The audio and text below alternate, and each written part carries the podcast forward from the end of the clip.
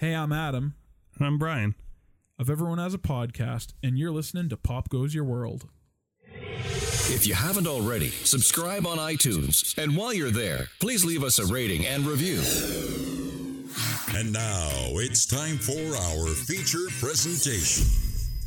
I'm Chris McBrien, and the pop culture from Generation X is everything to me. And I'm Derek Myers, and I'm here to educate Chris on the great pop culture of today's generation. Episode 175 The Best Drummers of All Time.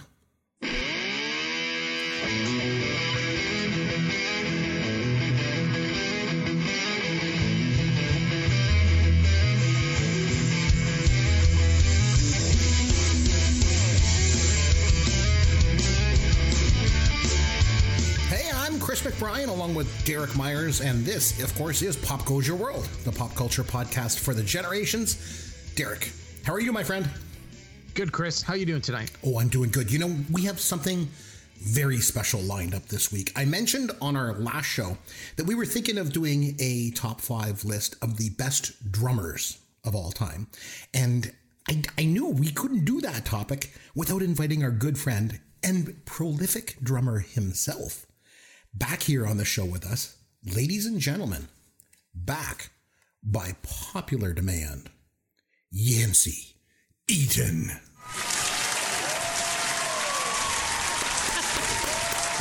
Yeah, it's me. I'm here. The one and only Yancey Eaton. Yancey, welcome back, my friend. How are you? Chris, Caveman, hello. Thank you for having me back. You guys have I love what you did with the place. Uh, hearing the drops in my ear is is um startling but in a good way.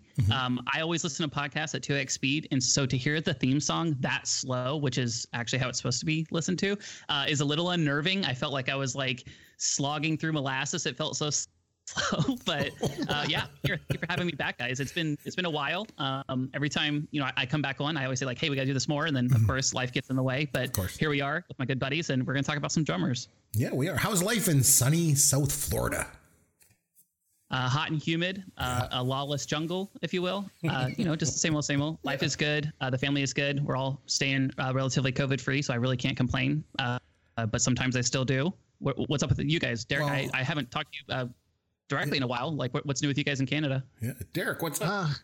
Well, uh, you know, uh, if you listen to the show on a regular basis, and I know you do, you've probably got a pretty good sense of how things are going. I mean, we're still we're here in uh, in Ontario. We are entering our third uh, third phase of lockdown. So it's you know second verse same as the first, third verse same as the second kind of deal. It's uh, more of the same. But like you, we're just heads down, stay home, don't go out when you don't have to, wear a mask, take take sensible precautions, and uh, more and more people I know are starting to get uh, access to the vaccine. My wife uh, is is classified as a frontline worker, so she's got it. My parents have it, so you know it's uh, slowly but surely we're getting there. I mean, I know not everybody agrees with uh, uh, you know with the idea of the vaccines, and hey, you do you do you, but uh, I'm going to do me. And as soon as they tell me I'm eligible, I'm going to get the the needle. So. Yeah. Other than that, I'm just staying home, watching, uh, watching TV, watching movies, listening to podcasts, listening to music. It's uh, just another day in the neighborhood for me. Nice. Uh, Yancey, have you, you know, what, since we've last spoken, anything new in pop culture in your world? I I mean, there's a million things we could talk about. Um, Uh, give me one just or two. some of the What's things up? we're getting. What something new? Mm. You watch any new Uh, movies, new album. music? Enlighten me. You're the Yeah, millennial uh, around here. What am I missing? The last the last year and a half or so i've been deep into this just this jazz like run. Like all i want to listen to is jazz and death metal which i know are like on opposite disciplines of like the musical spectrum but like Yeah. that's that's like mostly what i listen to now. Um other than that as far as like movies i'm trying to think of the of the last movie that i saw that was any good. Um i saw the the newest wonder woman movie. That was terrible. Uh what a waste of time. Um other than yeah you, you- you do those things where it's like you know that you should have things prepared to talk about when it comes to pop culture when you go on a pop culture podcast and yet here we are i can't think of anything like you know particularly profound or interesting to talk about but um, yeah don't watch the wonder woman movie that's my takeaway Well, it's not like you helped found this podcast or anything. Like, you know, it's not like you would know it. Uh, Derek, what's new in pop culture in your world, my friend? Uh, well, uh, uh, some some bad news. I did not have a chance to watch a documentary this week, so for better or worse, we won't get to play the theme song. Oh, can we just uh, play it anyway, please? Uh, I- If you feel we must, then sure. All right, here we go. For 40 days and 40 nights, watch documentary to learn about the world. It's Derek's Documentaries. Derek's Documentaries. Just maybe just tell Yancey in the last documentary that you watched, and then he can watch that one. Oh, geez, I, I got to pull up my list. So let me talk about something else. and All right. come back What's while next? I'm pulling up the list here. Okay. So um, I had a chance, uh, as I mentioned before, we have uh, a lot of the various movie channels on our on our premium package, Mm-hmm. and one of the channels is called the Vault channel. It's like a retro channel where they play like great movies from the past, but we're not talking like Turner Classic Movie, like old old classes. It's more stuff from like the 70s 80s 90s and 2000s but it's not necessarily the stuff you see on tv all the time. It's more the stuff that's like critically acclaimed that's solid but maybe isn't in in like the forefront of pop culture. Not the kind of movies people like would say you know what? I can't wait to sit down and watch this tonight. And so I've been able to uh, to get caught up on some older ones. And one of the ones that I, I recorded a couple of weeks ago and finally had a chance to watch for the very first time is the Best Picture nominee from 1988, Mississippi Burning. Chris, have you ever seen it? I have not, but I heard it was good. Yeah, Yancey, have you ever seen Mississippi Burning? I was gonna say I, I I was thinking that you weren't you're gonna ask me that you just assumed that I hadn't seen it, which is accurate. Um, but thank you for asking me. No, I have not seen it. All right. So, uh, for those who maybe aren't as familiar, uh, it came out in 1988. It was nominated for Best Picture along with, I want to say, seven or eight other Oscars. It was nominated for uh, uh, Best Actor, Best Supporting Actor, Best Director, Best Sound, Best Film Editing. It won for Best Cinematography. Uh, it it was deserving of all of these accolades. So the I'll read you the little blurb here from uh, the the uh, the IMDb. It's two FBI agents with wildly different styles arrive in Mississippi to investigate the disappearance of some civil rights activists. So this takes place in 1965. It's based on true story, and it's um, uh, two Jewish guys and a black guy go down to Mississippi in 1965 to try and register black people to vote because by this point they have now been granted the the ability to vote, and of course being uh, that that Mississippi at that time was tremendously segregated still. There was a lot of resistance from white folks saying we don't want the black people to have the vote because that could implement change. I mean that's a super oversimplification but the uh, these three uh, these three people from from the northern us come down to mississippi to try and uh, generate voter registration and in the first five minutes of the movie they're straight up assassinated by the racist police officers. And then it's gene hackman and willem dafoe come in as these two fbi agents and they start you know poking around. They're like what's going on? And and you know of course the locals are saying no no these three kids they took off. They're nowhere near here. Like you're, you there's no no shenanigans going on. And it doesn't take very long for these uh, two fbi guys to realize like there is a ton of stuff going on.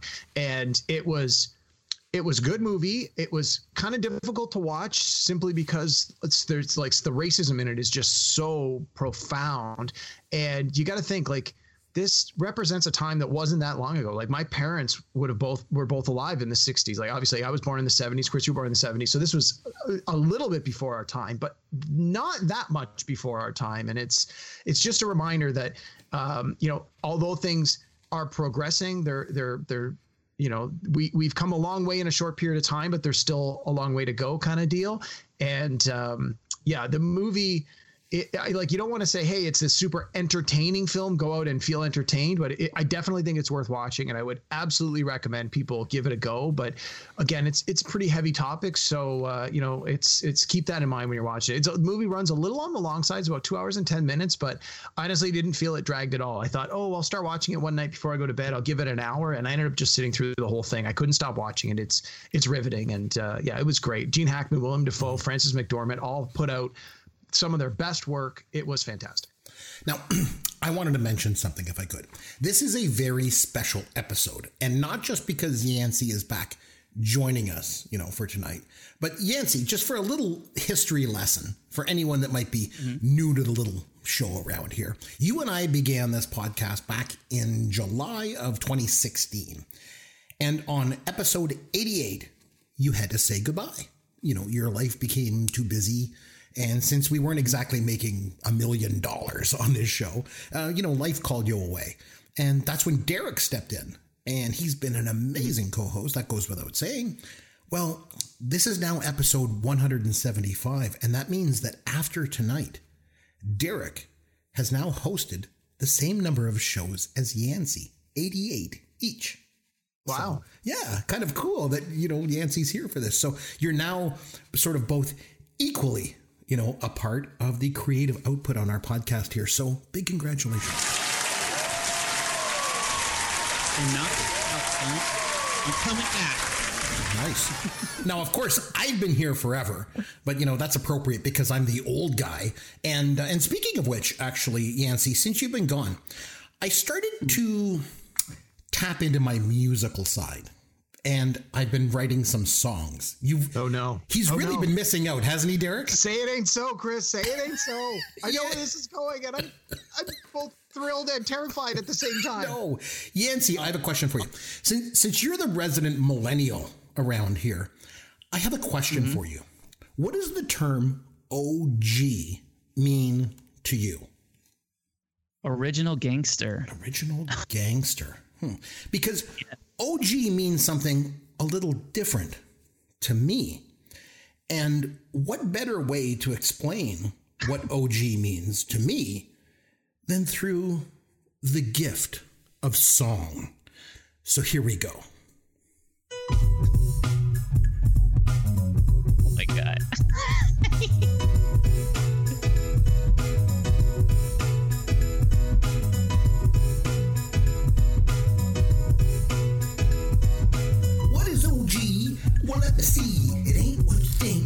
When it comes to me, it's something different. Don't you see? I am the OG, and it is me. O is easy. It stands for old. G is not for gangster. It stands for kind told. OG is old guy, and that is me. I am the OG. I'm the OG. Yeah, I'm the OG.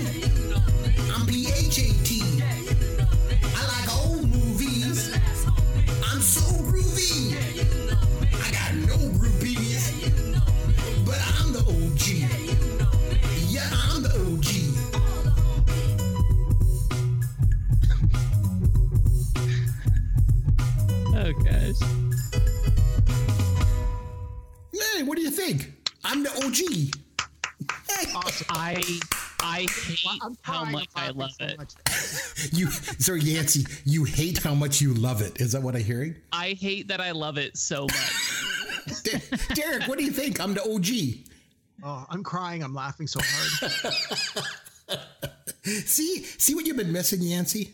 I tell you. Oh my gosh. Chris, that was that was definitely the best one you've done so far. Oh, really? Oh, I'm glad that you like By it. Oh, leaps and bounds. oh, I, man, I, I'm, that's I'm a little surprised you didn't manage to work in neck full of gold, but Yeah, we'll yeah. forgive you. you. You've used that line in like five other songs, so it was time to give that one a rest. I was going to do it, but neck full of gold doesn't rhyme with OG, so I just couldn't fit it into the lyrics. But um, Yancey, another thing, singing and songwriting isn't the only new thing around here, because I also do this. Here's your dad joke of the week. I figured since we're doing drummers that I should do a drummer dad joke. Now I have two of them for you because I ran them by my kids and they said the first one they didn't like, so they had to oh, you go with the second one. So I'm going to do two, okay? So the first one, what did the drummer name his twin daughters? Hmm. I don't know. Anna 1, Anna 2. Oh my god. Chris, Chris, so good. You missed the easy you- the easy follow up. You should have had the rim shot instead of the wah wah wah. Oh, yes, do- of course. Oh, God, I got to work on that. Come on, this is a drum show. Do your homework, man. I know. Well, so the next one that I have, because I have two, because it's two for the price of one night when Yancey comes back. How many drummers does it take to screw in a light bulb?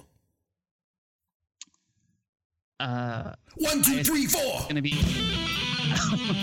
Bands that should have been bigger. You're not talking about Prince. I'm talking about Prince. But okay? Prince was And- bigger. He was like huge. By bigger, he means instead of playing a bar, they should have played like a minor league hockey arena. yeah, exactly. And a band that couldn't get 20 people at the Port Elgin Arena. He was always overshadowed by one person. Weird Al Yankovic. Well, that's kind of stupid. He's kind of right. I stand by what I said. Yancey, we love you, man. Okay, so this past Christmas, as I mentioned, was one of my favorite Christmases since I was a kid. As I mentioned, Santa brought me a Stream Deck, You know, we were talking about that before we came on the air. And so I believe in Santa again. It's so good. Oh, geez, Santa's great. And my wife and kids got me a new guitar amp. Um, it actually made its debut here on the show when I did the song Gen X is the Best. You remember that one, Derek? How could I forget? Yeah, that was a good one. Uh, another thing that I got, though, was a set of drums. and I've spent the last two months or so uh, trying to actually find the time to play these things. It's it's been really hard for me to find the time, so I've been banging on them a little bit here and there. And then I got thinking, Yancey, because it's right here, it's down here in the studio, the drums. I'm looking at them; they're right beside me. So, mm-hmm. Yancey, since you're a drummer, I was hoping maybe you could give me a little bit of feedback on how I'm coming along so far. So, like I mentioned, I got the drum kit right here. So it's if you just what I'm going to do is this. I'm just going to go, I'm just going to take off the cans and walk away from the mic for a second. I'm going to go sit at the kit.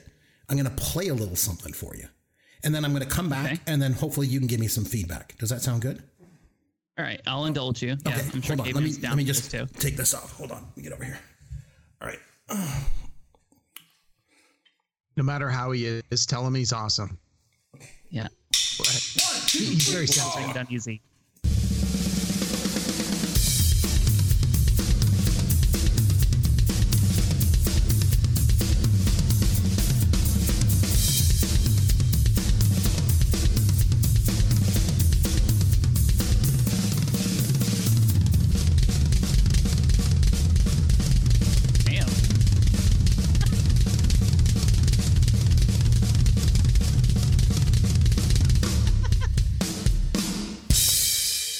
Is about the point where Chris's wife and kids come running downstairs. What the hell are you doing?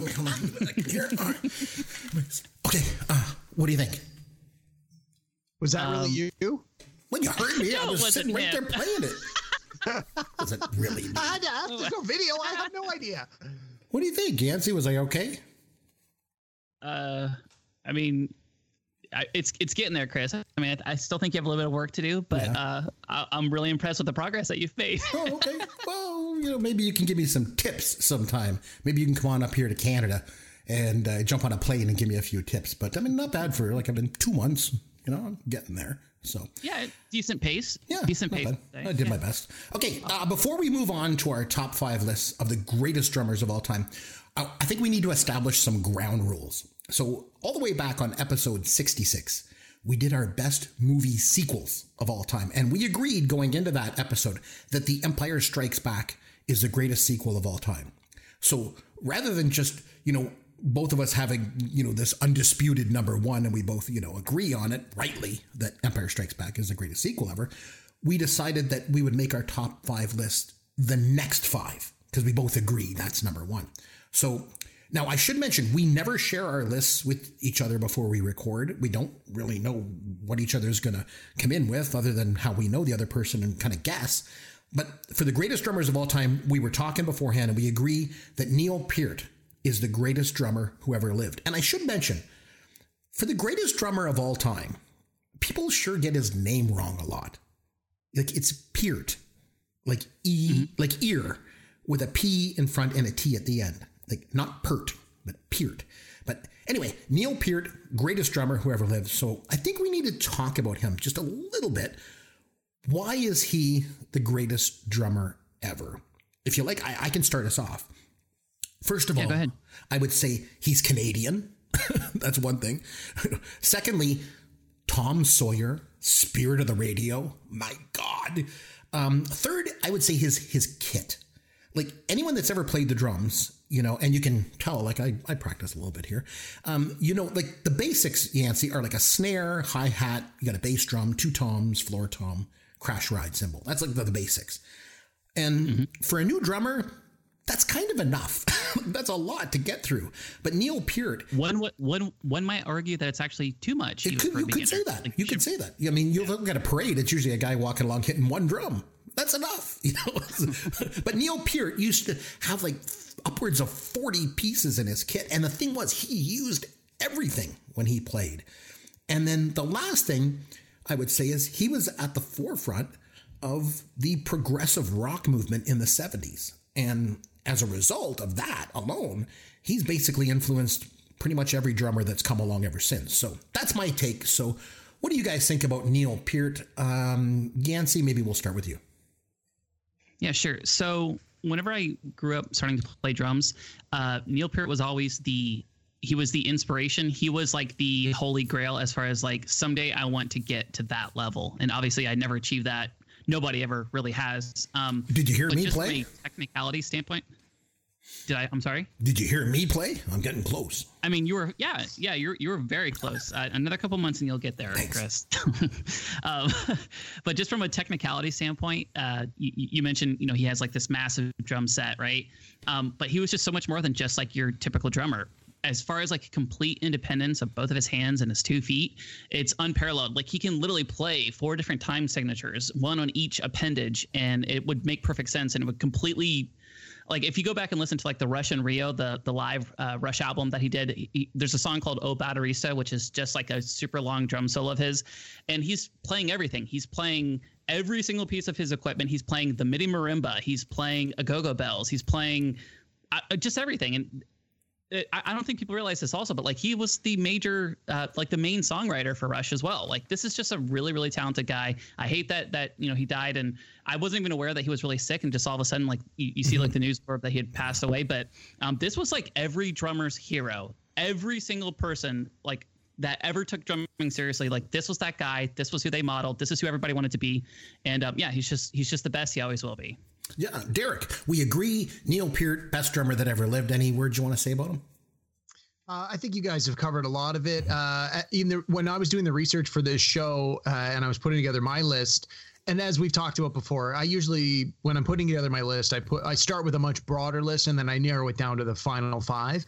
Almost everybody that appeared on my list, even the larger list, when I was looking through their bios and reading stuff about them, almost every single one credited uh, Neil Peart with as an influence in their life, either as someone they they heard and ins- and then he inspired them to to become a drummer, or people who were already into drumming who uh, wanted to model their their style after him. So he he was incredibly influential. Uh, one of the things that I always remembered was um, the uh, there was a short-lived TV series that ran uh, just one year in 1999 called Freaks and Geeks. Oh. And in it, uh, Jason Segel, who went on to be in How We Met Your Mother, he plays an aspiring drummer. And there was sort of like a running gag where he wanted to have the 35 piece drum kit because that's Neil Peart had the 34 piece drum kit and he wanted to have one more piece. And it was like this, this running gag in the show. But you could tell that the creators of the show, it came from a place of love. They weren't, they weren't making fun of the fact that Neil Peart had this, had this huge drum kit. It wasn't like, they weren't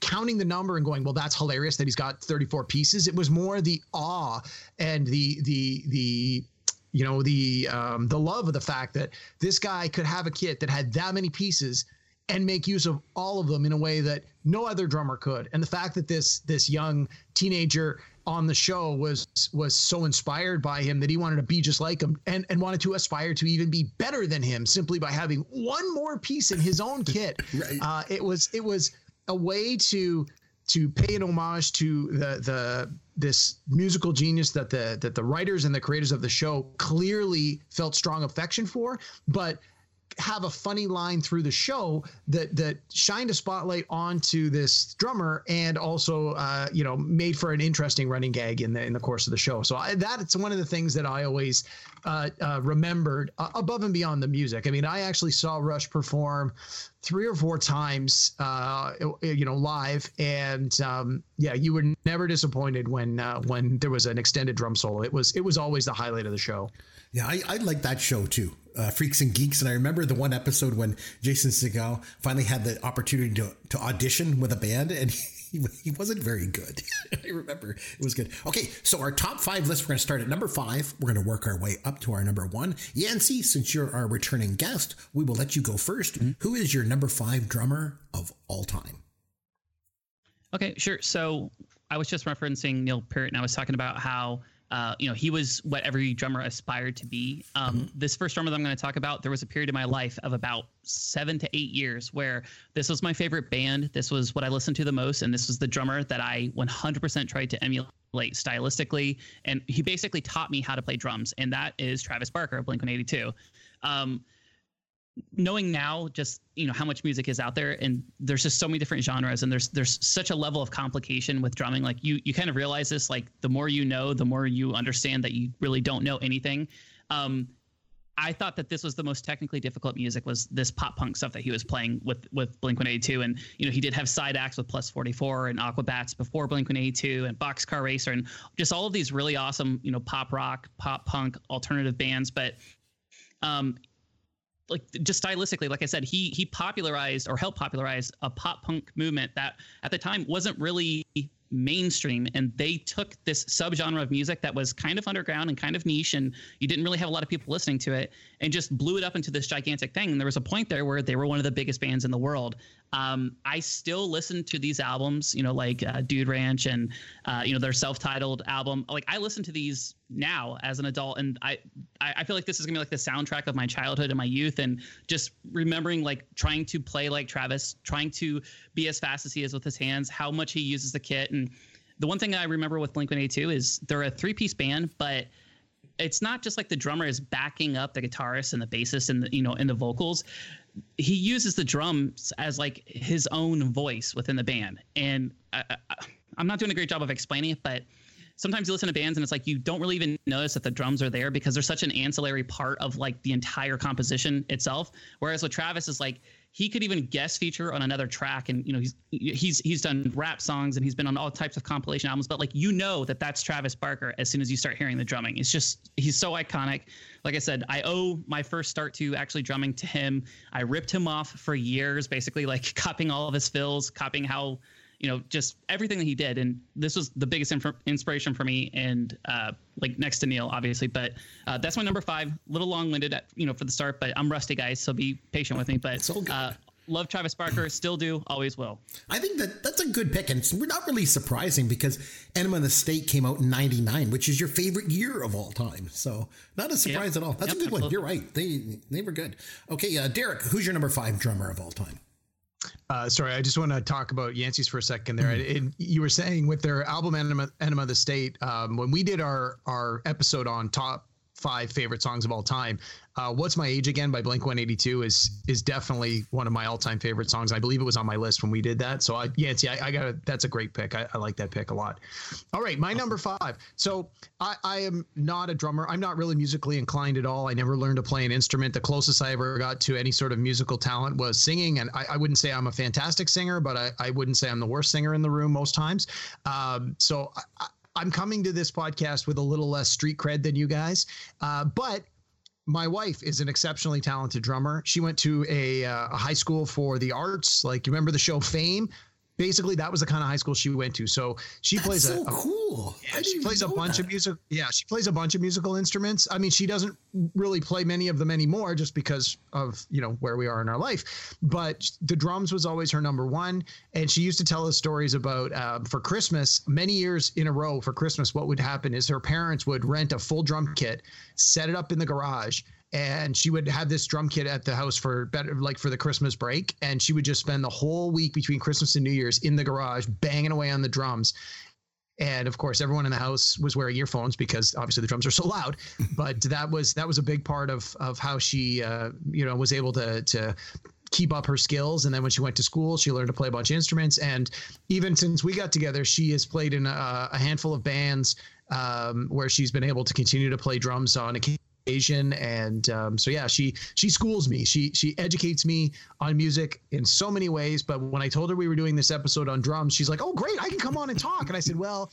We kind of have already booked a special guest, and she was very upset that we excluded her. She's, you know, she started calling us out. She's like, "What is it like? All the boys' club, no girls allowed?" I'm like, "Well, that that wasn't why it ended up that way, but sort of. So um, I just want to uh, give some credit out to my wife Kay. She's uh, she's a, an exceptional drummer, and uh, she did help me with a, a, few finer points on the list. Although this list ended up uh, being a lot more me than a lot of her. So um, in any case, long long sort of intro to say that my explanations of my favorite drummers here are going to be pretty short because I really don't have the musical vocabulary to talk about it. I just want to so say one gonna, thing though. I just want yeah. to say when whenever we come out of this COVID fog, we, you're going to come up here. You and Kay are going to come up here, and we're going to hang out for a night. And me and your wife, we're going to get on the drums and have a drum off.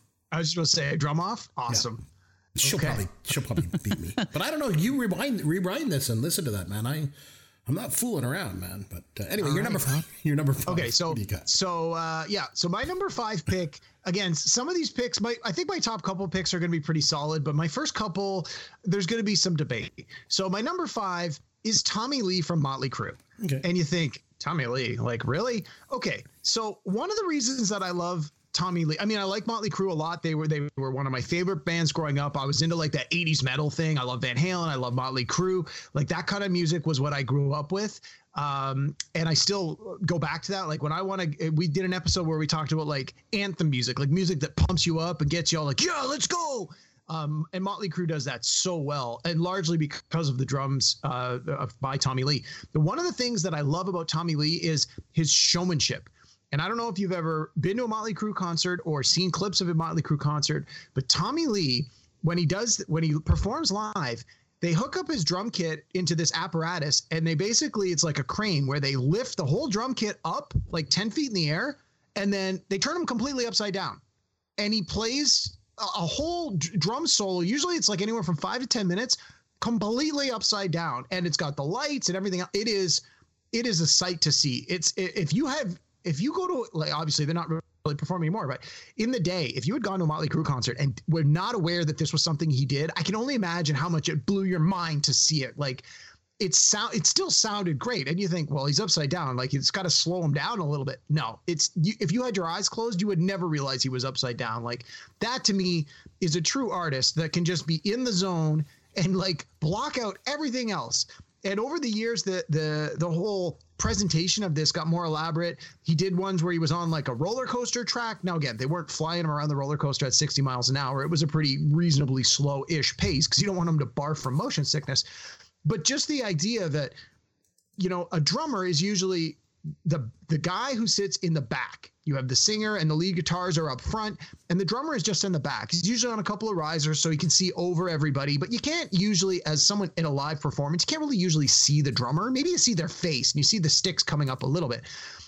But here motley crue they were able to take this what should be a totally stationary percussion set and literally lift it up above everybody else and show it off. And to me, that was one of the reasons that Tommy Lee has always been one of my favorite drummers. It's it's not to say that his his drumming is the the most proficient in the world. Like, hey, all of the drummers on this list are certainly better than anyone I ever know. No offense to my wife. Um, and you got to listen to songs like you know, like Wild Side was one of Motley Crue's first big hits, and Dr. Feelgood is probably one of their absolute biggest hits. Mm-hmm. Like Dr. Feelgood starts off with the drums, and it's just like you listen to a Motley Crue song, and it is everything the '80s rock anthems were, and that's in large part due to Tommy Lee. So between between just the the pump you up kind of sound of these these songs and the the way that he performed as a showman, Tommy Lee, number five on my list. Yeah, and if you remember back, oh, I don't think it was in the '90s or something, he came out with that tape with him and his wife, and uh, you got a little better idea of the size of his drumstick. Oh my. I have no idea what you're talking about, Chris. Yeah, okay. Uh, my number five, one of my favorite bands when I was a teenager. Oh, I remember one of the very first albums that I ever owned was Pyromania by Def Leppard, and I just loved it. And they had this unique sound all their own. Now, a lot of it had to do with Joe Elliott's vocals, but you know, like with, with any great rock group, the drummer is is the back. You know, the the, the heart and soul, the, the beat of the band. And Rick Allen was one of the most important reasons, I think, why the band had such a unique sound.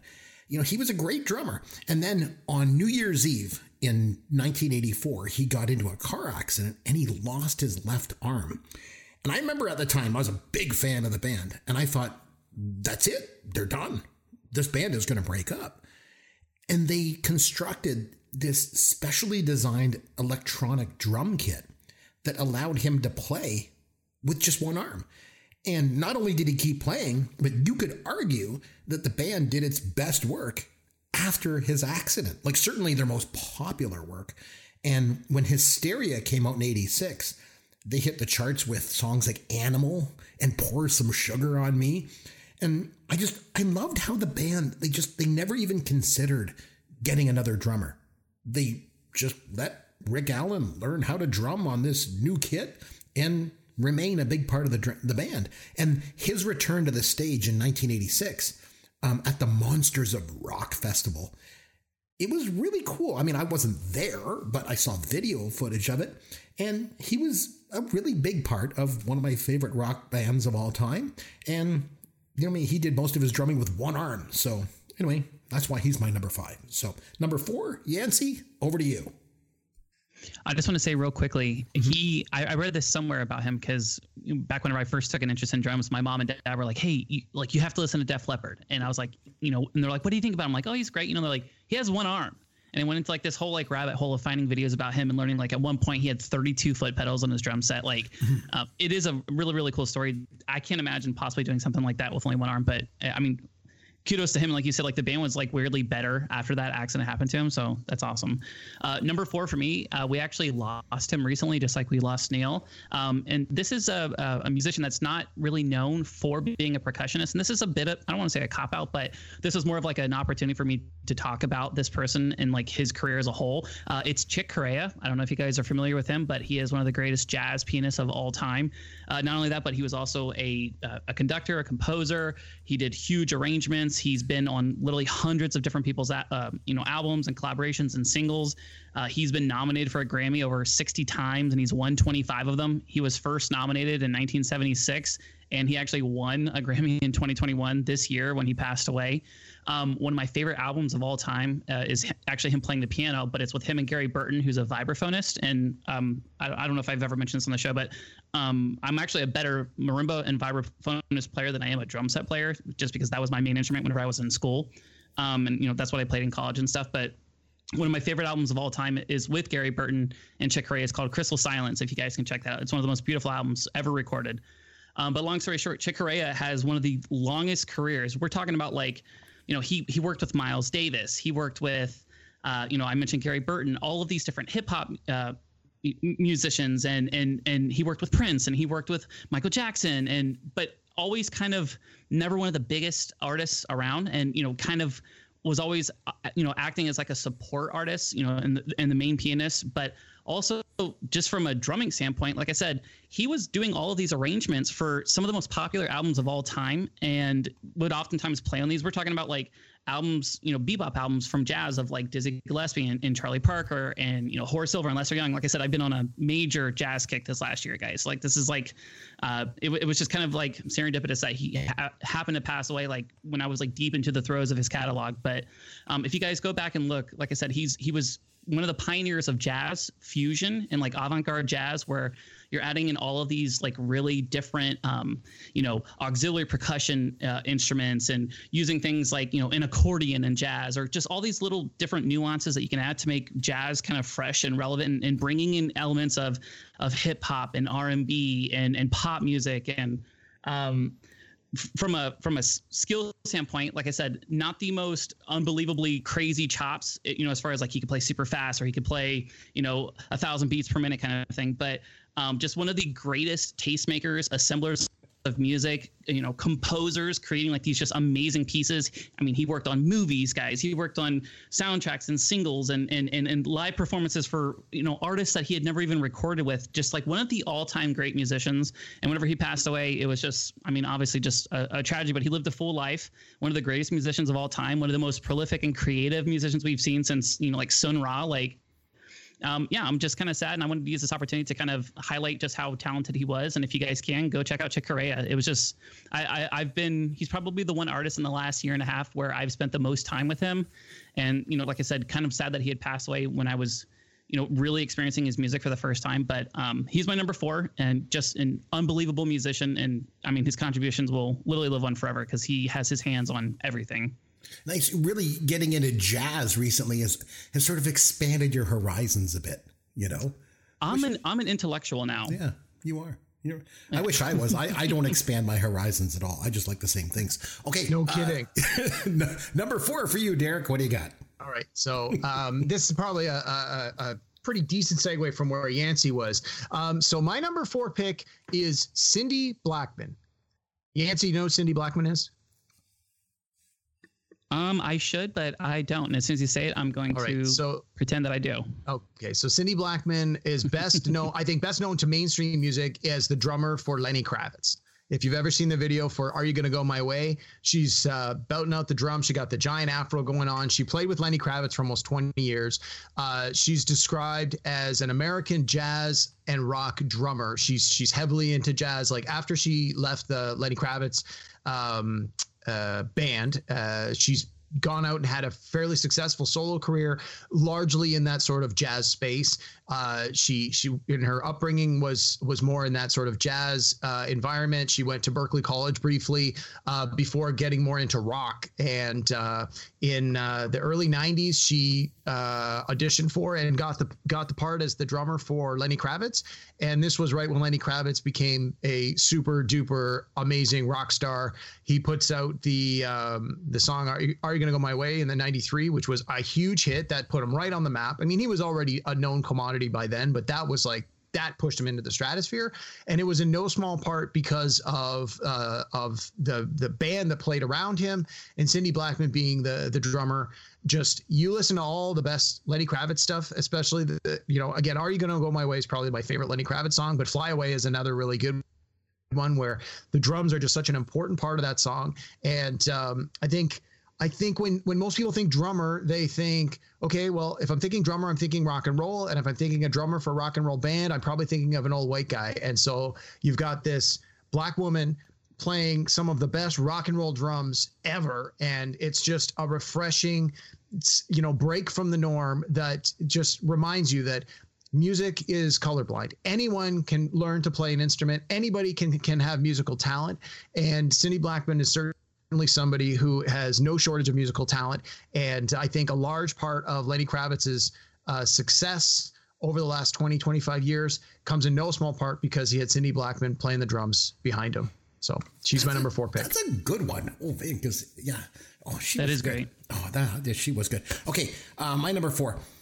I've always thought it was quite an accomplishment I- i- if a band had such a unique sound that you knew it was them just by listening to a few bars. I always think of ZZ Top.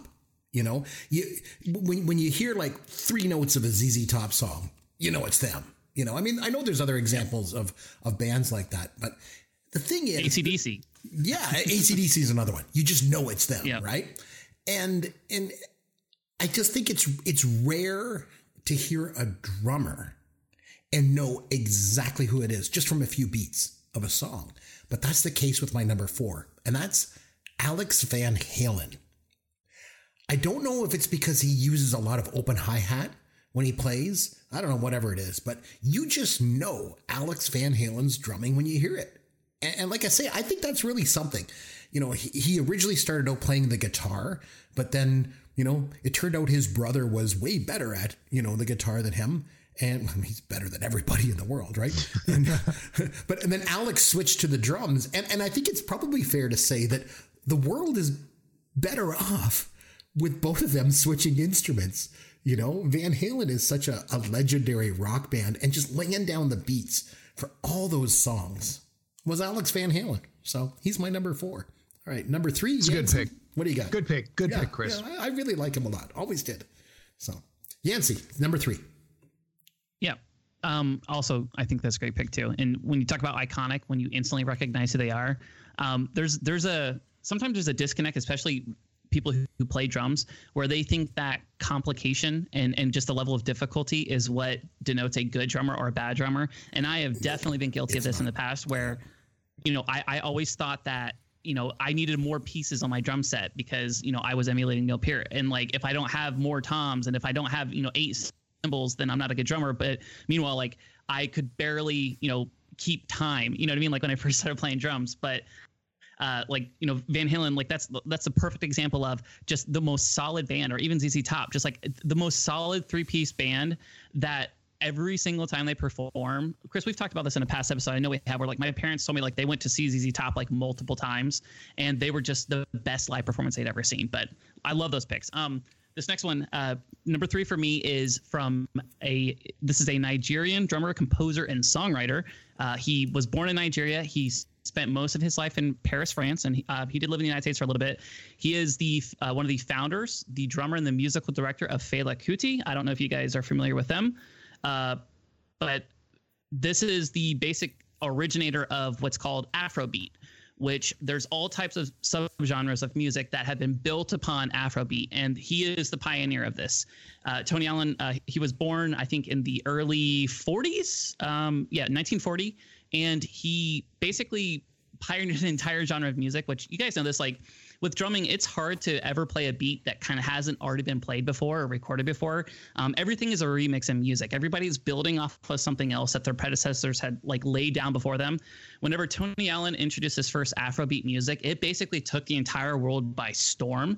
And you saw hundreds and hundreds of bands, even popular rock bands, pop bands, American bands, uh, American jazz artists. They started implementing all of these different elements of you know Afrobeat to their types of music. So this is like one of the original pioneers of the last, you know, hundred years of modern music. Uh, Brian Eno at one point actually went on record saying that Tony Allen is the greatest drummer who has ever lived.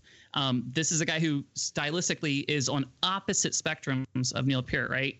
Not super, super technically difficult, not in, you know crazily in, insane beats up and down the drum kit, gigantic drum sets, nothing like that. You know, oftentimes he had a five or a six piece drum set, but just the most unbelievably syncopated, uh, super bouncing back and forth, double beat kind of where you know music is doing things opposite of what you think it is. Instead of having you know you know two and four on the beat he's doing like these really weird syncopated rhythms where you're you're constantly caught off guard. But also he's playing against all these other elements of the band. So it's like this you know, I mentioned Chick Corea earlier with uh, the avant-garde jazz and how you'd have all of these different disparate elements, you know, and all these, you know, dozens of little pieces of auxiliary percussion and and go-go bells and and and and you know a gong and all all types of mallet and keyboard percussion. Tony Allen was kind of like this too, except he brought all these pieces together. Um, and one of the things I love too is that he was another one of these drummers, like Travis Barker as well, too, where um, he was so respected by so many people in the music industry that so many people were dying to work with him uh, to where like you would see like even people like the Gorillaz and Blur and uh, you know pop artists and uh, you know Michael Jackson work with him. Like everybody wanted to work with Tony Allen, and he was recording music up until his death in 2020. So this is another artist that we recently lost too. But um, just one of the most prolific. You're gonna hear me say that word a lot tonight because that's kind of like my my mark for for somebody who's truly impactful is like you have to have a big body of work. Um, but just the, the work that he did with Fela Kuti, with Damon Albarn. I mean, he worked with Miles Davis. He worked with, uh, I mean, Rocket Juice on the Moon. Like his his work is over everything. You guys have to check him out. It's some of the most just amazing drumming you guys will ever hear in your in your life. And he's actually a big inspiration for another drummer I'm going to mention that I think you guys will know of with number two. But Tony Allen's my number three. Love him to death. Uh, check out Fela Kuti. It's it will change your life. Nice. Okay, number three, Derek. What do you got? All right, my number three, my number three, my number two, my number one are going to be like the greatest hits of the greatest hits. I don't think there's going to be a lot of surprises coming up here, and I, I don't think I'm getting a lot of arguments on these three picks. So my number three pick is Stewart Copeland, best known for his yes. role on the band The Police. So again, not he being a, a, he was very yeah, good. Was good. Uh, not not being a musician myself, I I have a few quotes here that I pulled when I was doing a little bit of homework. Uh, so. Um, for those that that maybe don't know a little bit about his background, he uh, was the child of a diplomat. So he actually grew up in, in the Middle East. His, I believe, was his father was a diplomat and traveled a lot in the Middle East, and he credits that to being uh, part of the reason that uh, he. It, it, accounts for a lot of his musical influences. It wasn't that he just grew up in America hearing American music. It was he grew up in different parts of the world and was exposed to different sounds and cultures and and that broadened his horizons and allowed him to be such a, uh, a creative artist in his own right. Uh, so one of the things here that I, I, I wrote down is uh, one of the someone quoted they said Copeland is considered to be a master of the syncopated beat and has a strong emphasis on groove. I'm like I'm not really sure what that means, but it sounded impressive. So hopefully music people would agree with that. Groove is very important to a drummer. Yeah. yeah so um, obviously, as a uh, as a member of the police, he had a lot of. Uh, I mean, the police as a band had a huge number of hits, and certainly some of the some of the songs they had that had uh, substantial uh, drum riffs were things like "Every Little Thing She Does Is Magic," "Message in a Bottle," "Roxanne," all songs where the the beat, the drum, the, the what he does with the drumming is is not just straight up. Let's just keep the beat. It's it's an, a very important part of the song. And as you as we were just talking about with ZZ Top and with Blink One Eighty Two, when you're in a musical trio, it, it sort of gives each member of the band a little more room to do their thing.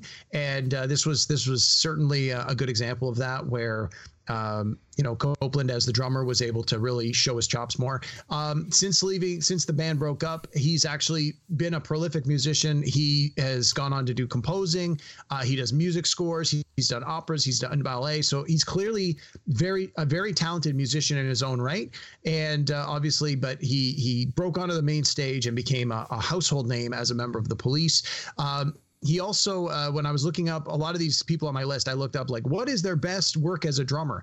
And a shocking amount of people uh, like in the industry said that they felt some of his best work was when he played drums on the song red rain by peter gabriel which i had no idea he did. And then of course i went back and listened to it and i'm like wow that was exceptionally impressive. So that was a little uh, a little til for me when i was uh, doing the homework. Uh, i will also mention sort of lastly here he is uh, he was inducted into the rock and roll hall of fame as a part of the police in 2003 so my number three pick stewart copeland from the police. Oh, that's a good one. He is a great drummer. So one of my favorite bands of all time uh, is the Canadian power trio of Triumph. And I so, knew Chris, I knew, I swear, the, the the moment you invited me onto the show, I knew this was gonna happen. Just like this. I when Yancey used to be on the show, I mentioned Triumph every second or third show. You know, let's let's be It got to a point where they were so in my head that I would if I didn't know a trivia question, I would just say Triumph. so, so that, therefore I'd be remiss not to mention the drummer from Triumph, and that's none other than Gil Moore. The first concert I ever saw, I was 14 years old, and I went to see Helix open up for Triumph. And this was during Triumph's Thunder 7 tour. And then in the middle of their set, Rik Emmett does this like 10 minute guitar solo and pretty self indulgent, I guess you could say.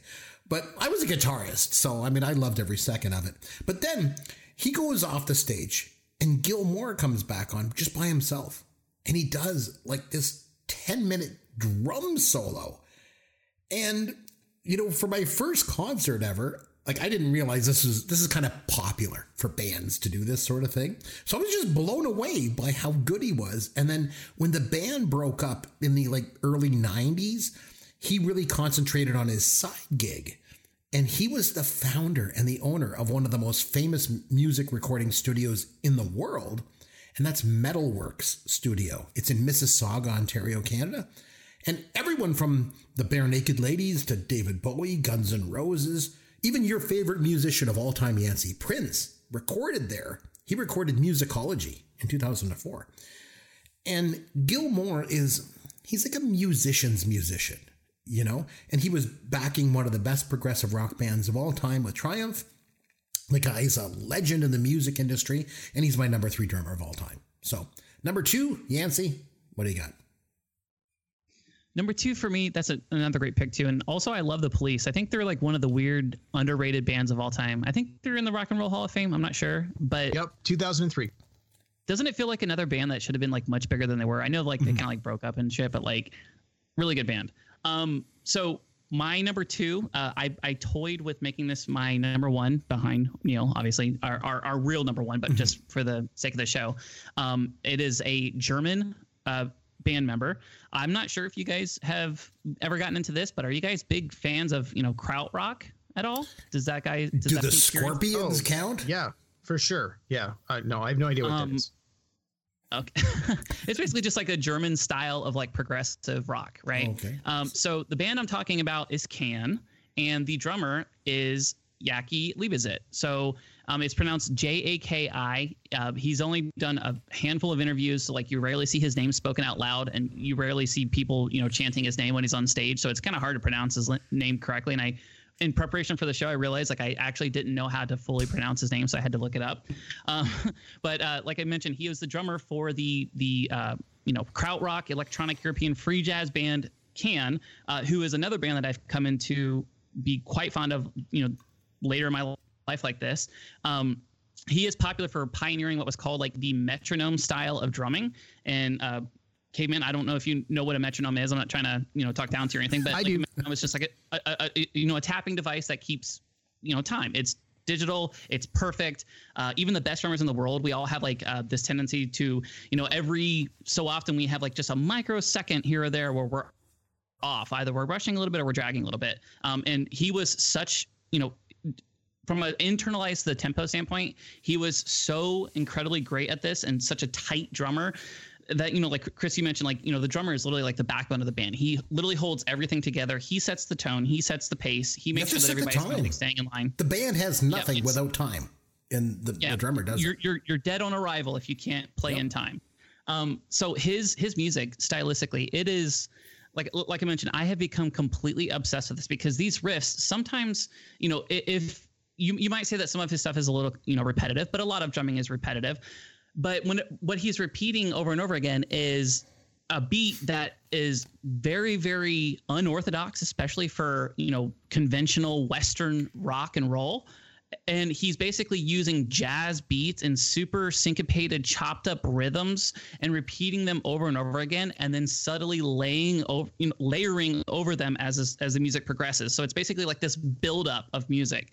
This guy is so incredibly talented guys. I cannot tell you how many times every every time I'm listening to a song, I'm just focusing on the drummer most of the time, and I'm trying to understand what he's playing, what he's doing. If the time signature switches, like I I, I feel it like in my bones because I'm constantly internalizing the tempo in my head. There are so many can songs with with Jaki drumming where I don't know what time signature it is. And the entire band, though, is just seamlessly performing it together. And it's just, I, I don't even know how to explain it. Um, I mentioned before with Chick Corea about how he played just a, a multitude of instruments. Jaki was the same way. He was one of the main songwriters for Can. Uh, he played the drums. He played the double bass. He played piano. He played saxophone. He he was a lyricist for the band. Like one of just the, the craziest, weirdest composers you know, on every single person's album you can possibly think of for the last 50 years. I mean, he he worked on ambient albums with Eno. He worked on uh, you know krautrock and electronic music. He was working on uh, dubstep albums as late as like 2015. Um, just a really really talented guy. Uh, that like like I said, I've just become obsessed with his music. Some of these beats, these fills, how he carries a song. I don't even know how he does it. And like I said, uh, you know, his bandmates would always talk about how he would keep time with them. And this sounds like something so simple, and I keep harkening on it, but like the ability to keep time masterfully is like literally the difference between the, uh, uh, just the upper echelon, absolutely elite drummers and just like an okay drummer. You could be super technically difficult and not keep time, and you're a worthless drummer. And his band members literally called him like, you know, like the robot, like a half man, half machine, just because like he was so technically perfect. So he's my number two. He could have possibly been number one. I, I went back and forth with this. I spent a ton of time with his music the last couple of years. Jaki, rest in peace. Amazing musician, amazing drummer. That's my number two. And great points all around because the drummer's job is to keep time. Page one of the rule book. You can be, you know, really great at doing drum solos and playing like crazy, but if you cannot keep time, you're not doing your job. You know, that's the whole point. Yep. Okay, number two, Derek, what do you got? All right. Much like Yancey just said, my number one and number two, I flip flopped them about a dozen times. And uh, I, I'm probably going to get a little flack from some of my friends that I consulted on, for this list on because uh, I, we were all sort of flip flopping. My number two, I'm going to go with Dave Grohl. So Dave Grohl, as I'm hoping people know, is uh, was a drummer for Nirvana. He's the founder of the Foo Fighters. He's also done work with Queens of the Stone Age and them Crooked Vultures, along with a number of other uh, bands. He's he's uh, he's he's a jack of all trades. He drums, he plays guitar, he sings, he composes, he writes the music. He's he's he's the full package when it comes to music. Like he is one of my all-time favorite musicians and he does it right and every time you see an interview with him, he just seems to have such a positive attitude. He always like I he he just always comes across as a kind of person where you're like that guy really just knows. He has it together. He knows what he's doing. Uh, whether or not that's true that's how it always seems to come across in the media. As far as as his uh, musical talent uh, i think most people especially younger people are going to know him best for Foo Fighters because that's where he's been for the majority of his musical career. And with the Foos, he's the he's the lead singer, he's the lead guitarist. So you don't necessarily think of him first as a drummer, which is why I, I didn't put him as number one because I think he's he's awesome, but I think the the category is drummer, so I, I had to save the spot for the one I actually put into number one. So um, like like a lot of the people on our list, um, uh, Dave Grohl was self-taught, and he he credited Neil Peart and a number of the other people we've already talked about as heavy influences on uh, on his musical uh, upbringing, and uh, just like where Tommy Lee was sort of uh, a good example of a rocker from the '80s. Dave Grohl is an exceptionally, if not, uh, you know, he's an exceptionally good example of a rocker from the 90s uh, who has certainly had longevity.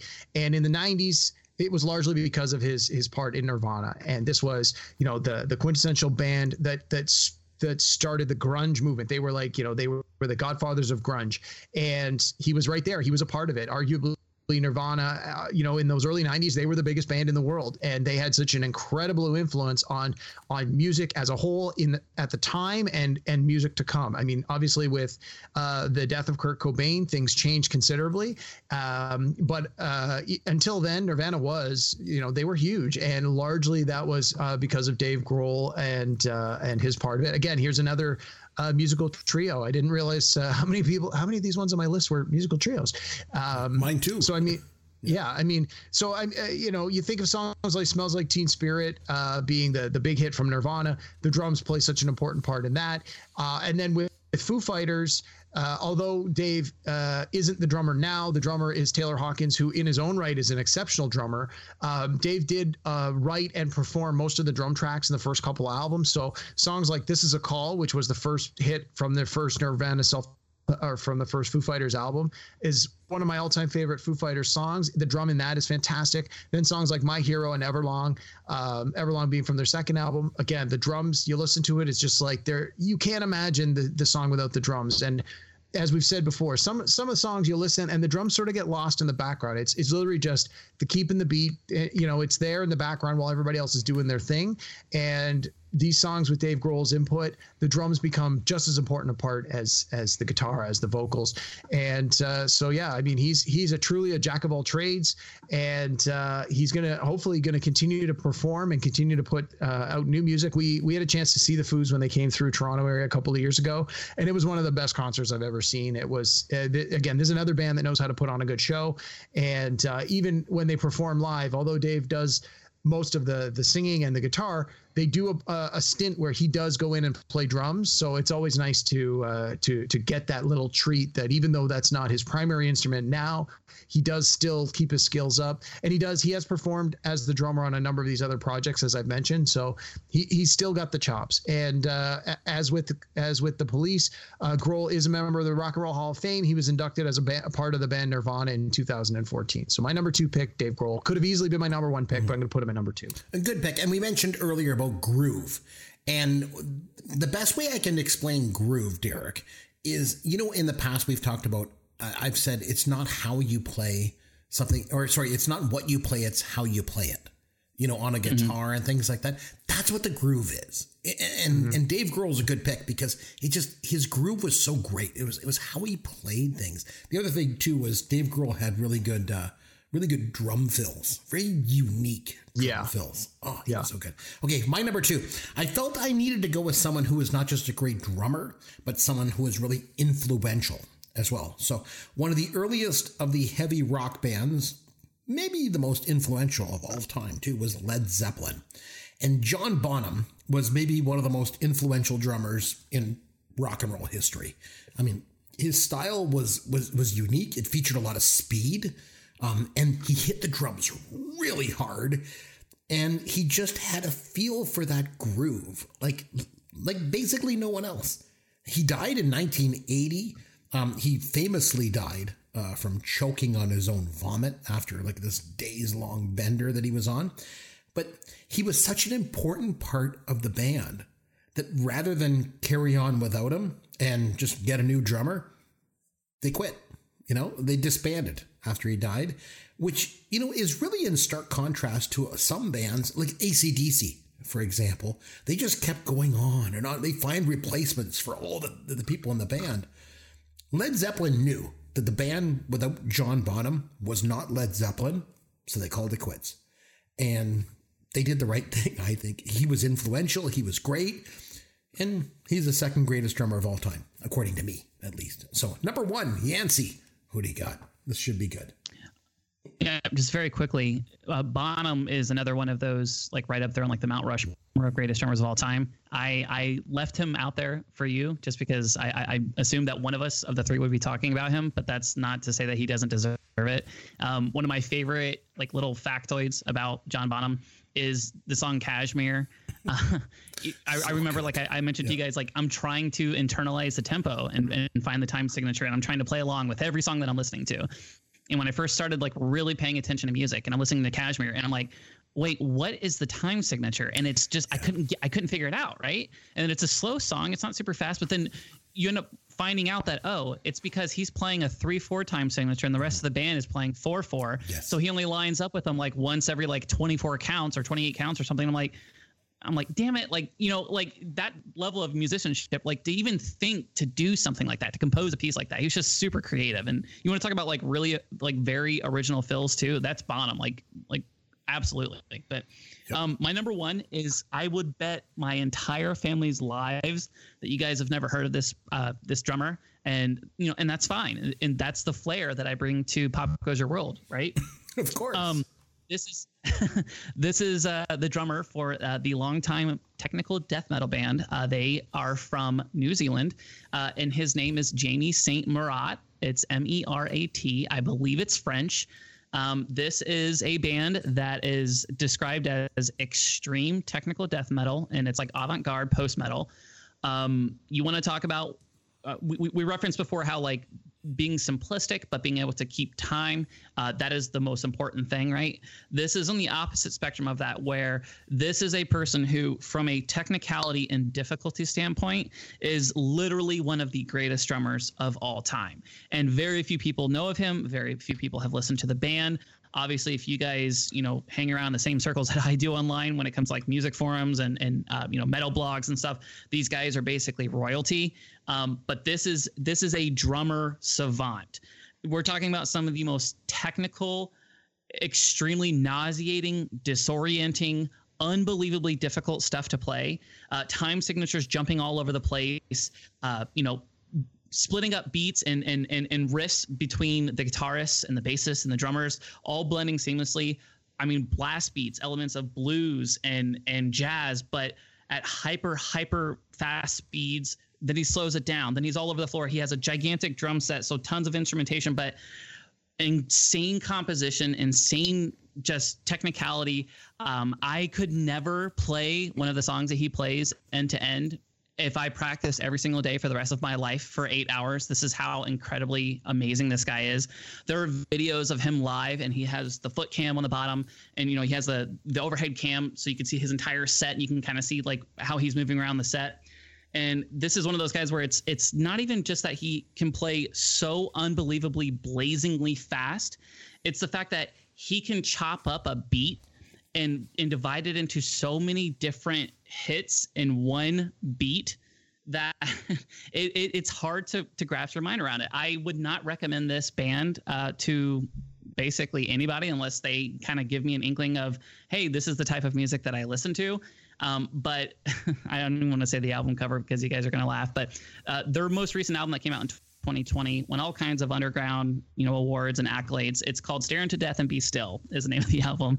Uh, and his drumming like i said is an absolute masterclass. They've been doing this since the i think 1996 or 1997 um, I, I can't stop listening to it the level of skill here is just unmatched. It's unparalleled. He is the most technically proficient, greatest drummer I have ever heard in my entire life, outside of Neil, of course. Um, and I, I, just wish more people were into extreme technical death metal because he is the man. So Jamie St. Merat, he is number one.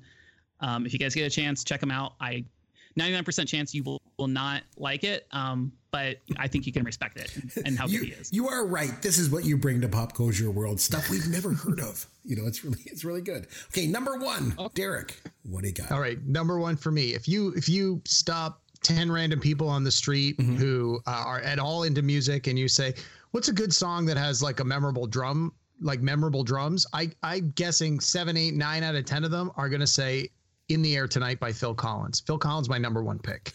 So Phil Collins, uh, you know, again, tremendous musical career. Uh, started with Genesis uh, as the drummer, and then when Peter Gabriel left as the lead vocalist for the band, uh, and they were like, "Who are we going to get to to step in to be our lead vocalist?" Eventually, they just decided to go with Phil Collins. Uh, again, oversimplification. If you want to read all about it, you can. And then the band continued on. So unlike what you were just saying with Led Zeppelin, uh, they decided to keep the band going, and arguably some of their best stuff came afterwards uh, with Phil Collins uh, as the frontman, but while still being the drummer. And the, he then went on to have a tremendously successful solo career, while for a little while still doing Genesis. It was one of these one of these situations where it wasn't the band broke up, so he took off on his own. It was one of these situations where everyone in the band had their own ideas about things to do. So it's like, let's take a little break and go do some solo projects. Okay, they all did their thing. They all came back. They did some more Genesis stuff. Then they broke, you know, not broke up, but went away, did their own thing, came back. So he's incredibly prolific through the late 70s, 80s, and even into the early 90s. Like the, the sheer volume of stuff he put out was ridiculous. Uh, one of the things I read here was between 1984 and 1990, so six year span, he had a string of 13 straight US top 10 hits. And that would have both as Phil Collins and with Genesis. And I think we can all agree that In the Air Tonight is one of those iconic songs. When people are putting together a list of like the best rock songs or the best classic rock songs, this song always seems to creep into the top 20 and it, rightly so. It's just it's unlike anything you've ever heard. The drum work in this song is is is revolutionary. It was it was so different, and it's it inspired so many musicians that came after it. You, you, there's videos online now where young people are exposed to music from previous generation, and it's reaction videos where you watch people listening to classic songs, well, classic from their point of view, um, that they've never heard before, and we get to watch the reaction. And some of the best ones are when they show old classic rock and there's there's a couple for in the air tonight where they play it and you can see the young people like groove into it. They're like, okay. And then when it comes in with the drums, like halfway through the song, you get the drum intros, and it's just like it people blows their mind. It's just it's not the way a typical rock song would be composed to have the drums in the forefront as the lead, mm-hmm. basically the lead instrument in the song. And again, Phil Collins with his with his drumming and his skill and, and his songwriting, he was able to do that. He was able to put the drums into the song in a way that really just emphasized it. Um, by a total fluke, I was listening to so I have Sirius XM radio, and one of the things they one of the programs they have is every week they do a count on their 80s channel. They do a countdown of the top 40 songs from this week in a particular year in the 1980s. And I was listening to the one between our last episode of Pop Goes Your World and this episode, one of the shows I was listening to was from the early 80s. I want to say it was 82 or 83. And the song that, that came on was I Don't Care Anymore by Genesis, which I know the oh, song. I just I hadn't heard it yeah. in a long time. And it just it came on and I was like, wow, this the drumming and this is again, it's it starts with all drums. And I thought this is perfect. This this is just icing on the cake because I knew I was going to have Phil Collins on this list. I knew he was probably going to be in my top three. And again, it's this this uh, you know both as a solo performer and with his his part in Genesis. Just the drums, the drum work is fantastic. Um, one of the things that that again not a musician, so I'm quoting from some of the things I was reading. Is uh, this was in one of the articles? Collins has established his signature gated snare drum sound. I don't necessarily know what that means, but it sounded impressive, so I wanted to throw it in there. Um, Hell yeah! Yeah. So he um, he he also obviously uh, was a musician where other musicians wanted to work with him. So I was reading that Robert Plant and Eric Clapton were two musicians that that had Phil Collins play drums for them on on future projects. And as with my last two picks, Phil Collins, as a member of Genesis, was inducted into the Rock and Roll Hall of Fame in 2010, uh, and rightly so. This this guy, his drumming is fantastic. When I think of the world's best drummers, we've already established Neil Peart is number one, but for me, Phil Collins is a very close number two. That's great. Are you guys enjoying yourselves tonight? Absolutely. Talking about this, I am. I love this. I need to have another. It. I was gonna have myself a drink here and enjoy this. I want to say real quick, Derek, yes. that like even with like Phil Collins, you, you touch on another point too, where it's like you're you're you're here telling us that like, hey, listen, I'm not a musician. I don't play the drums. I'm not a trained musician, that type of thing. But I mean, the best drummers they transcend that. They transcend your skill level and your familiarity with the music, or you know, you don't care about how difficult some of these you know riffs are or how difficult this beat is like the fact is that like it has to work together in the confines of a song it's, it still has to be a song Yeah. and know, like phil collins has that ear for that and some you know some of these artists that we've mentioned tonight like there's this recurring theme whether it be like him or chick Corea or whomever where it's like they're not just a drummer um there's like this cliche around bands and Chris, I'm sure you're familiar with this, but like they, they like to make fun of the drummer as like he's basically like the moron of the band. Like that Yeah, that's like a thing that gets thrown around, right? I'm I'm sensitive to that. Like, no, they're not actually. But like in, in reality, you know, talking about Neil Peart too, like the drummer is oftentimes the most technically proficient and can play the most instruments. He has his hand in in, in, in writing the songs, writing the compositions. Like they're a lot more involved and they can do a lot more outside of just playing that as a primary instrument. You know, like even like we mentioned, Dave Grohl, like all of these people, like there's that's the re- the common thing. It's just like um in, in baseball to you know to bring a parallel to our old show that we used to do together, Chris, or Mr. Fantasy. Like it's like how catchers always end up being managers because they're the one position on the field that gets to see everything because they're facing the opposite way and they have so many different things that they have to think about and manage. It's like that with the drummer. That's why you see so many creatives be drummers and they end up having such crazy careers and they have their hands on all these different, you know, avenues and, and, and different projects and stuff because they are inherently super creative. Okay, if I was to ask you guys, what is the greatest band of all time? Derek, we'll start with you. What would your answer be? Well, I, I think I know where you're going with this, so I'm just going to step right into it. I think the answer is the Beatles. Yancey, what do you think? Greatest Also- band of all time. What do you think? No, it's not, it's not the uh, the technical death metal band from New Zealand, like I just said. Um, I mean, I, I'd probably have to say the Beatles too. That's fair. And you know what? You'd both be right. Because the greatest band that ever was, the greatest band that ever will be, is the Beatles. And Ringo Starr is my number one. And I know there's the old joke. There was one time John Lennon was asked if, you know, someone asked him, is Ringo Starr the best drummer in rock and roll? And he answered by saying that Ringo Starr wasn't the best drummer in the Beatles.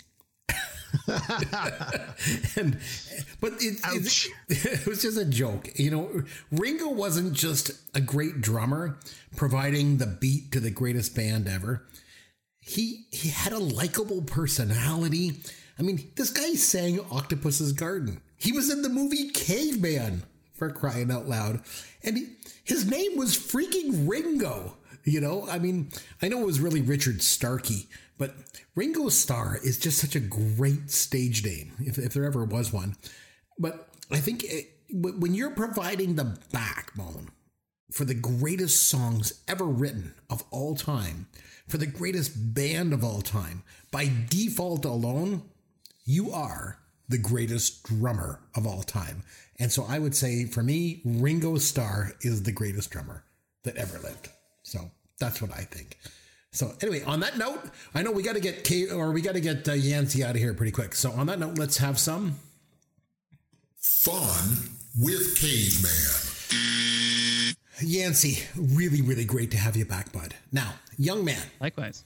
If there's one thing that Yancey likes more than drummers, Derek, do you know what it is? Is it Pokemon? it, it is it is Pokemon. Awesome. no, no, question. So, um, I think it's time that we play a little game that I like to call. Oh my gosh. Pokemon or drug? All right, it's Pokemon or drug. Here's how Pokemon or drug works I mention a name, Yancey. You have to tell me if it's the name of a prescription drug or if it's a Pokemon. Okay? Got it? I, I got it. We we played this. Mm-hmm. We have oh, played man, it it's before. be four or five years ago. Yeah. Oh yeah. So And- we got a new so- version now. Okay, I'm going to start you off real easy. Okay, Xanax, Xanax, Pokemon or drug? That's a drug. Yes, it is. It's an anti-anxiety drug. Okay, Bronzor. Is Bronzor a Pokemon or drug? Wow. Um, it sounds like a tanning thing, like a skincare thing, but I'm gonna say it's a Pokemon. Yes, it's a fourth generation steel psychic Pokemon. Very good. Okay, Mentax. Mentax. Pokemon or drug? Uh, I I mean I don't want to be sexist here. It sounds like a a female drug. It is a drug, but it's an antifungal drug. So it could be. Ah, okay. Oh, we know. Yeah, be careful with that. Yeah, exactly. I want to Okay, canceled. Opana. Opana. Is that a Pokemon or drug? It sounds like a Pokemon. Let's go with Pokemon. Oh, I'm sorry. It's an opioid analgesic. Okay. Renagel. Renagel. is Renagel Pokemon or drug? It's a drug. Uh, yes. It's used to treat hyperphosphatemia, whatever that is. Okay. Colcrys. Colcrys. Is Colcrys a Pokemon or drug? It sounds like a type of ice cream. I'm gonna say Pokemon. Oh, I'm sorry. It's used it used to treat gout of all things. Okay. Ah, okay. Luxio. Is Luxio a Pokemon or drug? Luxio. Uh, look, Co. Yes, Luxio. And this could really go both ways because it sounds intentionally bad, but sometimes drugs are meant to sound memorable like that. I'm gonna go drug. It's a fourth generation electric Pokemon. Okay, Lugia. Is Lugia a Pokemon or drug? Lugia. It's per- this I'm familiar with. It's pronounced Lugia, and that is definitely a Pokemon. You are correct. It is a second generation psychic flying Pokemon. Okay, Gleevec. Is Gleevec a Pokemon or drug? Gleevec. I'm gonna go with drug because it sounds like a uh, like a mood enhancer. So I'm gonna go with that. Yeah, it's used in chemotherapy of all things. Okay, Ranexa. Ranexa, Pokemon or drug? Uh, I'm gonna say a drug. Yeah. Yes, used for angina. Okay, Sinemet. Is a Sinemet Pokemon or drug? Pokemon. Oh, I'm sorry. It's Oh, used you're to treat. Parkinson's disease. Okay, Bibarel. Is Bibarel Pokemon or drug? Bibarel. Bibarel. I'm gonna say Pokemon. It is a fourth generation normal water Pokemon. Okay, Hytrin. Is Hytrin Pokemon or drug? It sounds like a water type Pokemon. I'm gonna say Pokemon. No, it's used to reduce high blood pressure, of all things. Xibrom. Is Xibrom a Pokemon or drug? Xibrom. Oh gosh. Is that sounds like an something X off or a a Z? Zoolander movie. It's with an X. Xibrom. I'm gonna say it's a drug. Yeah. It's an anti inflammatory drug. Okay, Avelox. Is Avelox a Pokemon or drug? Mm, my first guess was Pokemon. Let's go with Pokemon. Nope, it's an antibiotic. I'm sorry. Lutera. Is Lutera a Pokemon or drug? I'm gonna say it's another psychoactive drug. Used for birth control, of all things. Okay, Aron. wow. Is Aron a Pokemon or drug? Aron. That's definitely a Pokemon. Definitely. Third generation Steel Rock Pokemon. Okay, Maxalt.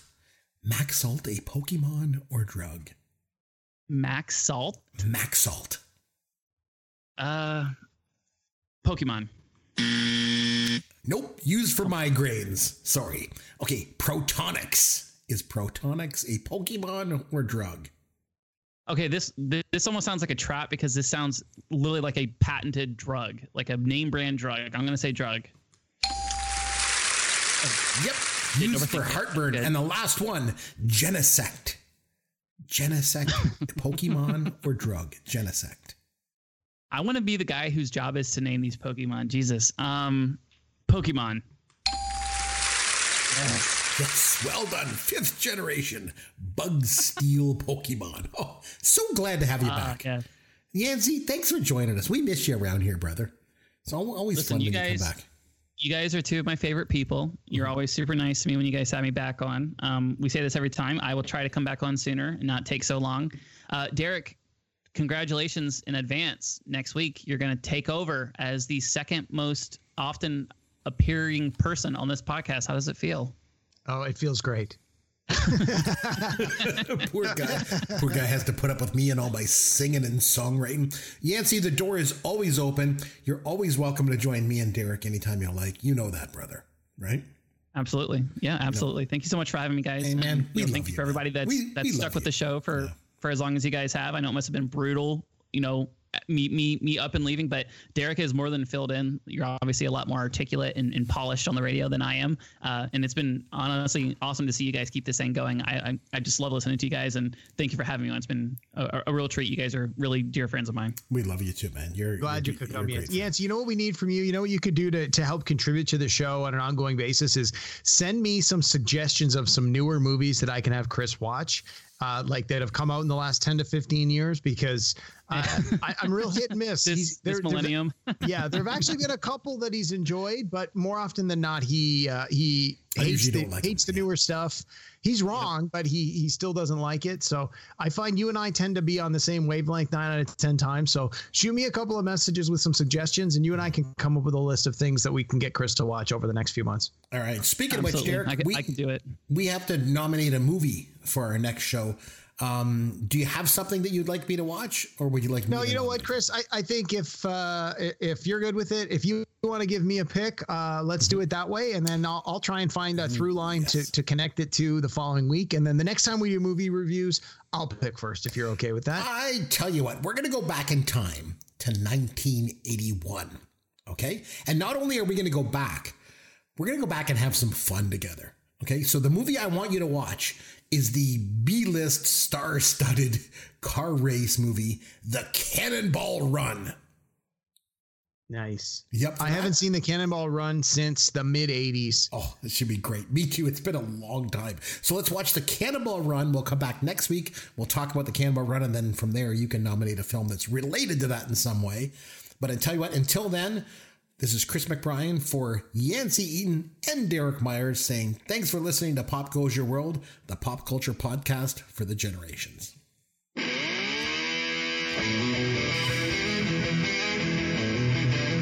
Thanks for listening to Pop Goes Your World. You can contact Chris and Derek at popgoesyourworld.com. Please take a minute and review the podcast on iTunes or wherever you download and listen to the show. Thank you.